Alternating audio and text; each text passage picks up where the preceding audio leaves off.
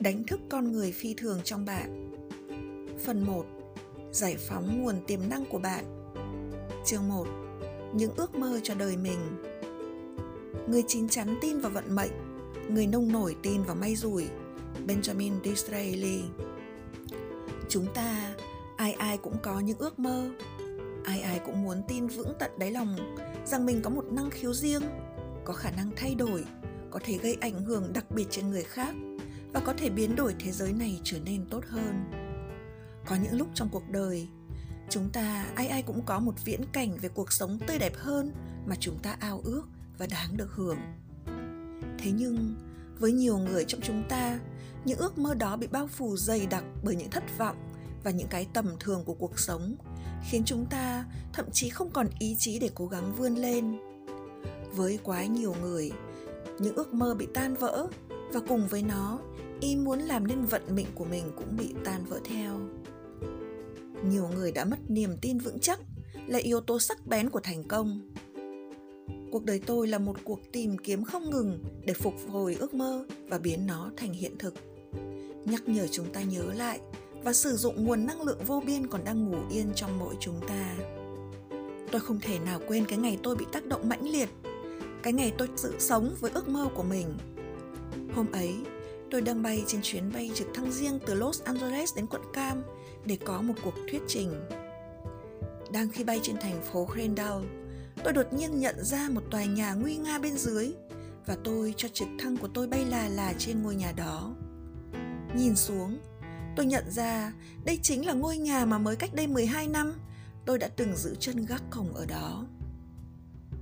Hồi ấy, Lúc nào tôi cũng lo không biết chiếc Volkswagen 1960 của tôi có đủ sức chạy hết quãng đường 30 phút được tôi tới chỗ làm việc hay không. Mối bận tâm trọng yếu của đời tôi là làm sao để tồn tại. Tôi thấy sợ hãi và cô đơn. Nhưng hôm đó, khi tôi bay lượn trên không, tôi thầm nghĩ, mới chỉ một thập niên mà đã thay đổi đến thế. Hồi trước, tôi cũng từng có những giấc mơ nhưng hình như chúng chẳng bao giờ trở thành hiện thực. Nhưng nay, tôi đã tin rằng mọi thất bại và vô vọng tôi gặp trong quá khứ đã thật sự đặt nền móng cho sự hiểu biết, góp phần tạo nên cuộc sống mới mà tôi đang được hưởng ngày hôm nay. Tôi tiếp tục bay dọc theo bờ biển xuống phía nam và tôi nhìn thấy những chú cá heo đang chơi đùa với những người lướt ván trên những ngọn sóng biển. Đó là hình ảnh mà becky, vợ tôi cùng với tôi từng yêu thích và coi như một món quà đặc biệt của cuộc đời. Cuối cùng, tôi đã tới Ifrin. Trông xuống dưới, tôi hơi lo lắng khi thấy bên ngoài hàng rào chỗ tôi sắp thuyết trình, đường xá kẹt cứng xe cộ và người suốt cả vài cây số. Tôi nghĩ thầm, trời, mong sao chuyện gì đang xảy ra có thể kết thúc sớm để người ta kịp đến dự buổi thuyết trình của tôi. Nhưng khi tôi hạ cánh xuống sân bay, Trước mắt tôi là một quang cảnh mới, hàng ngàn người đang được bảo vệ chặn lại. Ngay tại chỗ tôi sắp đáp xuống, đột nhiên tôi bắt hiểu ra sự thật. Giao thông bị kẹt là vì người ta đến dự buổi thuyết trình của tôi. Chúng tôi đã dự kiến khoảng 2.000 người tới tham dự. Thế mà bây giờ có đến 7.000 người trong một hội trường chỉ đủ khả năng chứa tối đa 5.000. Khi tôi từ sân bay bước vào hội trường, hàng trăm người vây kín lấy tôi và đòi được ôm hôn tôi hay kể cho tôi nghe những gì mà công việc của tôi đã ảnh hưởng trên đời sống của họ. Những câu chuyện họ kể cho tôi thật khó tin. Một bà mẹ giới thiệu cho tôi đứa con trai từng bị đánh giá là hiếu động và khuyết năng học tập bằng cách áp dụng những nguyên tắc xử lý trạng thái trong cuốn sách này. Không những bà không phải cho cậu bé uống Ritalin nữa mà hai mẹ con từ dạo ấy đã rời sang California, và ở đây cậu bé được đánh giá là thiên tài.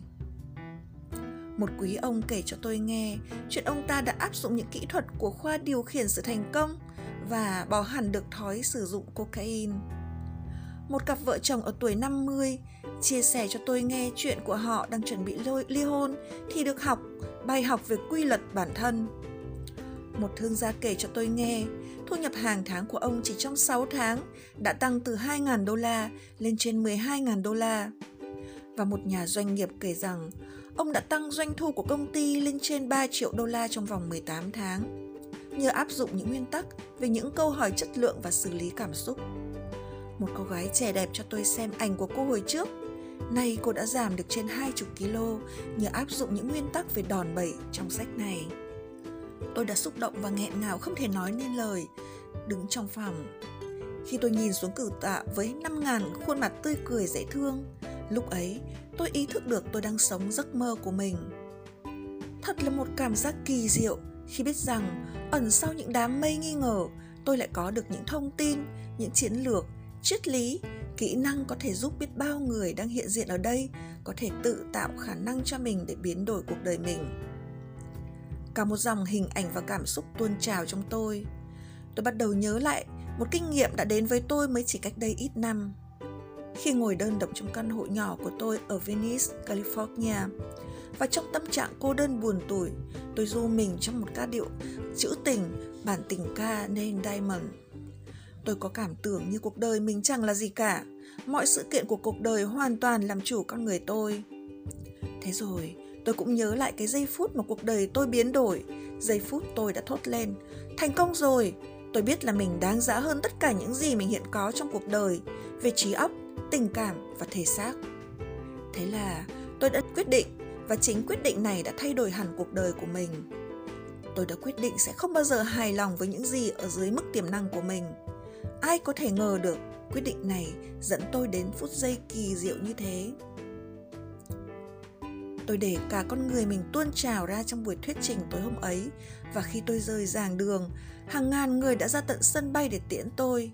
Mắt tôi bỗng trào lệ khi tôi tạ ơn thượng đế đã ban cho tôi giây phút hạnh phúc này. Tôi đang sống thực hay trong mơ? Vẫn là cùng một anh chàng mà mới cách đây 8 năm luôn luôn phải vật lộn với cuộc đời, thất vọng, cô đơn và không thể điều hành được cuộc đời mình. Thân hình thì béo phì, túi thì không một đồng xu, tôi mang tâm trạng không biết có thể sống còn hay không. Làm sao một anh chàng ít tuổi như tôi, với trình độ học vấn chỉ hết trung học, đã có thể tạo ra những kỳ diệu thay đổi đến như thế? Câu trả lời của tôi thật đơn giản. Tôi đã học được cách trang bị cho mình một nguyên tắc mà bây giờ tôi gọi là tập trung năng lượng. Nhiều người không biết đến cái khả năng to lớn mà chúng ta có thể trực tiếp điều khiển khi chúng ta tập trung mọi nguồn lực của mình để làm chủ, chỉ duy nhất một lĩnh vực duy nhất cuộc đời mình. Điều khiển tập trung giống như một tia laser có khả năng chọc thủng bất cứ vật cản nào ngăn chặn bạn. Khi chúng ta kiên trì tập trung vào một việc, cải thiện một lĩnh vực nào đó, chúng ta phát triển được những cách thức phân biệt độc đáo để làm cho lĩnh vực đó tốt hơn một lý do khiến ít người chúng chúng ta đạt được những điều chúng ta mong muốn, đó là vì chúng ta không bao giờ định hướng sự tập trung của chúng ta. Chúng ta không bao giờ tập trung năng lượng của mình.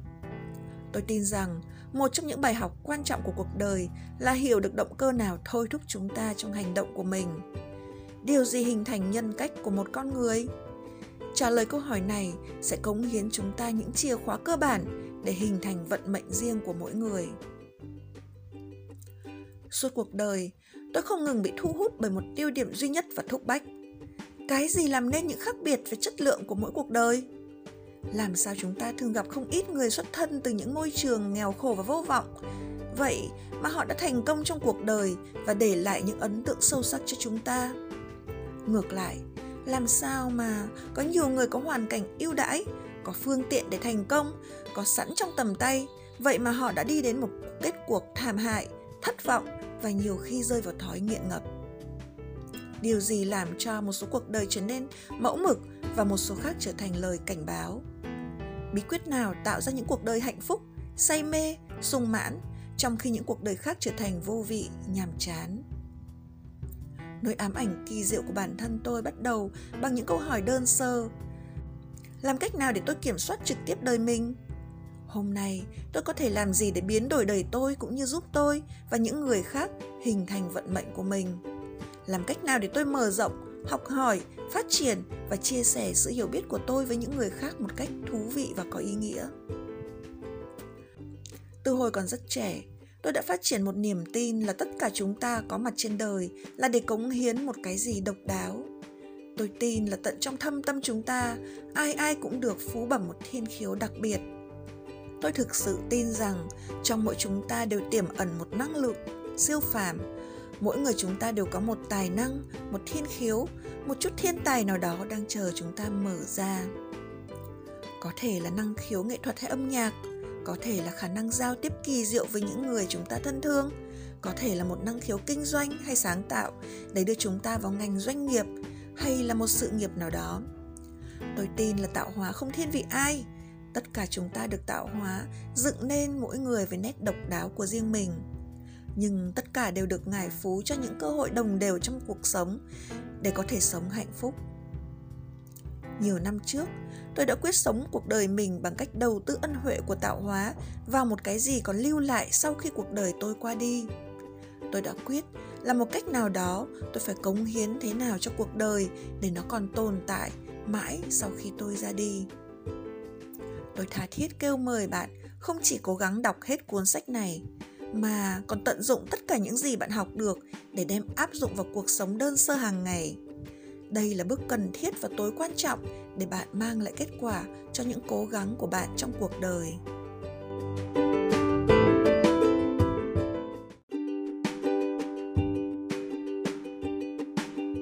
Làm thế nào để tạo được những thay đổi lâu bền? Những thay đổi chỉ có giá trị đích thực khi chúng lâu bền và hợp lý. Chúng ta, ai cũng từng có kinh nghiệm về những thay đổi nhất thời, để rồi lại cảm thấy chán nản và thất vọng ngay sau đó. Thực ra, nhiều người muốn thực hiện những thay đổi, nhưng kèm theo ý muốn đó là những nỗi e ngại và lo lắng, không biết những đổi thay của mình có lâu bền hay chỉ là tạm bỡ.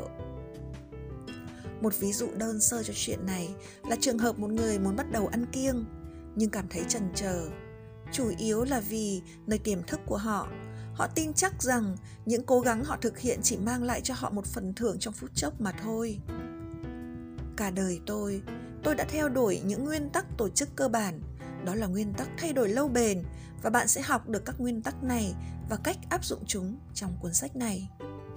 Nhưng bây giờ, tôi muốn chia sẻ với bạn ba nguyên tắc thay đổi sơ đẳng mà bạn cũng như tôi có thể áp dụng ngay để thay đổi đời mình chúng rất đơn giản, nhưng lại vô cùng hiệu quả nếu ta biết áp dụng khéo léo. Bước thứ nhất, nâng cao tiêu chuẩn. Một lần, bạn muốn thực hiện một sự thay đổi, việc đầu tiên bạn phải làm là nâng cao các tiêu chuẩn của bạn. Khi người ta hỏi tôi, điều gì đã thay đổi đời tôi 8 năm về trước? Tôi trả lời rằng, dứt khoát điều quan trọng nhất là thay đổi những gì tôi đòi hỏi nơi chính mình tôi viết ra trên giấy tất cả những gì mà tôi không còn muốn chấp nhận trong đời mình tất cả những gì mà tôi không còn chịu đựng nữa và tất cả những gì tôi khát khao đạt tới. Lịch sử còn để lại cho chúng ta biết bao tấm gương danh nhân đầy gợi hứng như Leonardo da Vinci, Abraham Lincoln, Helen Keller, Mahatma Gandhi, Martin Luther King, Rosa Parks, Albert Einstein, Cesar Chavez, Soichiro Honda và biết bao người khác đã từng có những bước kỳ diệu khi nâng cao tiêu chuẩn của họ. Sức mạnh đã từng có nơi họ cũng đang có nơi bạn nếu bạn có can đảm đòi hỏi nó.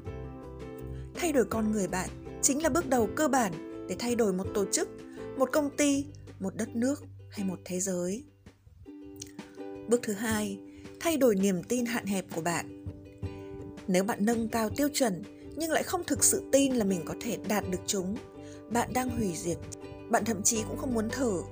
Bạn sẽ thiếu niềm tin để có thể giúp bạn mở ra được những khả năng thâm sâu hiện diện trong bạn. Các niềm tin của chúng ta giống như những mệnh lệnh tuyệt đối, nói cho chúng ta biết sự việc như thế nào, cái gì ta làm được, cái gì không làm được. Thế nên, thay đổi hệ thống niềm tin của chúng ta là điều trọng yếu để thực hiện bất kỳ sự thay đổi chắc chắn và lâu bền trong cuộc đời mình chúng ta phải phát triển một niềm tin vững chắc là chúng ta có thể và sẽ đạt được những tiêu chuẩn mới trước khi chúng ta thực sự hành động. Nếu không có những hệ thống niềm tin vững chắc, thì dù bạn có nâng cao tiêu chuẩn của mình đến mức nào, bạn cũng sẽ không bao giờ có thể đạt được niềm xác tín để hỗ trợ cho những tiêu chuẩn ấy. Bạn thường nghĩ, gandhi có thể thành đạt được bao nhiêu? Giải như ông đã không tin vào sức mạnh của sự phản kháng bất bạo động niềm tin của ông đã giúp ông đạt đến những nguồn lực nội tâm của mình và giúp ông đối diện được những thử thách nặng nề mà một người có quyết tâm ít hơn ông có thể phải đầu hàng. Bước thứ ba, thay đổi chiến lược của bạn. Để duy trì quyết tâm, bạn cần có những chiến lược tốt nhất để đạt hiệu quả. Một trong những điểm xác tín cơ bản của tôi là nếu bạn nhắm tiêu chuẩn cao và bạn có niềm tin, thì chắc chắn bạn có thể nghĩ ra những chiến lược đơn giản là bạn sẽ tìm ra đường lối. Nói cho cùng, đây chính là chủ đề của cả cuốn sách. Nó chỉ cho bạn những chiến lược để hoàn thành nhiệm vụ. Và tôi sẽ nói cho bạn biết ngay là bất kỳ trong trường hợp nào, chiến lược tốt nhất chính là tìm ra một mẫu. Một ai đã từng đạt những kết quả mà bạn mong muốn, rồi đi sâu vào những hiểu biết của họ. Hãy học cách làm của họ, niềm tin của họ và lối suy nghĩ của họ không những bạn sẽ thấy điều này giúp bạn đạt hiệu quả hơn, mà nó còn tiết kiệm cho bạn biết bao thời giờ. Vì bạn không cần phải mầy mò lâu để tìm ra đường đi. Bạn chỉ cần điều chỉnh, uốn nắn và có lẽ làm nó khá hơn thôi. Sách này sẽ cung cấp cho bạn những thông tin và động lực thúc đẩy để bạn dấn thân mình vào cả ba nguyên tắc chủ yếu để thay đổi chất lượng cuộc đời. Trên đời có rất nhiều người biết phải làm gì, nhưng ít người thực sự làm điều họ biết. Biết thôi không đủ. Bạn cần phải hành động. Và nếu bạn cho phép, tôi sẽ nhận làm huấn luyện viên của bạn qua cuốn sách này. Tôi sẽ cống hiến bạn cách phân biệt những nguồn sức mạnh để tạo nên những thay đổi lâu bền về chất lượng của cuộc đời bạn. Cùng nhau, chúng ta sẽ tập trung vào năm lĩnh vực của đời sống mà tôi tin là ảnh hưởng đến chúng ta nhiều nhất. Đó là, một làm chủ cảm xúc. Nắm vững bài học này sẽ giúp bạn quán triệt phần lớn phương pháp của bốn lĩnh vực còn lại. Bạn hãy để ý đến điều đó. Tại sao bạn muốn giảm cân? Phải chăng chỉ vì bạn muốn người mình bớt mỡ thôi ư? Hay vì bạn nghĩ nếu giảm cân, bạn sẽ cảm thấy có nhiều nghị lực và dẻo dai hơn, bạn trở nên hấp dẫn hơn trước mắt người khác? Và bạn cảm thấy tự tin nhiều hơn khi ở trước đám đông? Hầu như tất cả chúng ta đều làm những cái gì đó thay đổi cách cảm nghĩ của chúng ta. Nhưng hầu hết chúng ta ít hay không được huấn luyện để biết cách làm điều này nhanh chóng và hiệu quả. Thật kỳ lạ, chúng ta thường sử dụng trí thông minh của mình để đi vào những tâm trạng cảm xúc vô ích. Đang khi quên đi biết bao nhiêu năng khiếu bẩm sinh mà ai trong chúng ta cũng đều có sẵn. Quá nhiều người trong chúng ta không kiểm soát được trong khi quên mất việc chăm lo cho những cảm xúc của mình là những yếu tố mà mọi người đều có thể làm chủ 2. Làm chủ thân thể Nếu bạn có tất cả những điều bạn mơ ước nhưng lại không có sức khỏe, thể lý để vui hưởng những thứ đó, thử hỏi thì có ích gì? Mỗi sáng thức dậy, bạn có cảm thấy đầy sức sống, nghị lực và sẵn sàng bước vào một ngày mới hay không? Hay bạn thức dậy mệt mỏi giống như hôm trước, thân xác ê ẩm và cảm thấy miễn cưỡng phải bắt đầu một ngày mới? Nếp sống thường nhật của bạn sẽ làm bạn trở thành một con người thiếu hoạt động.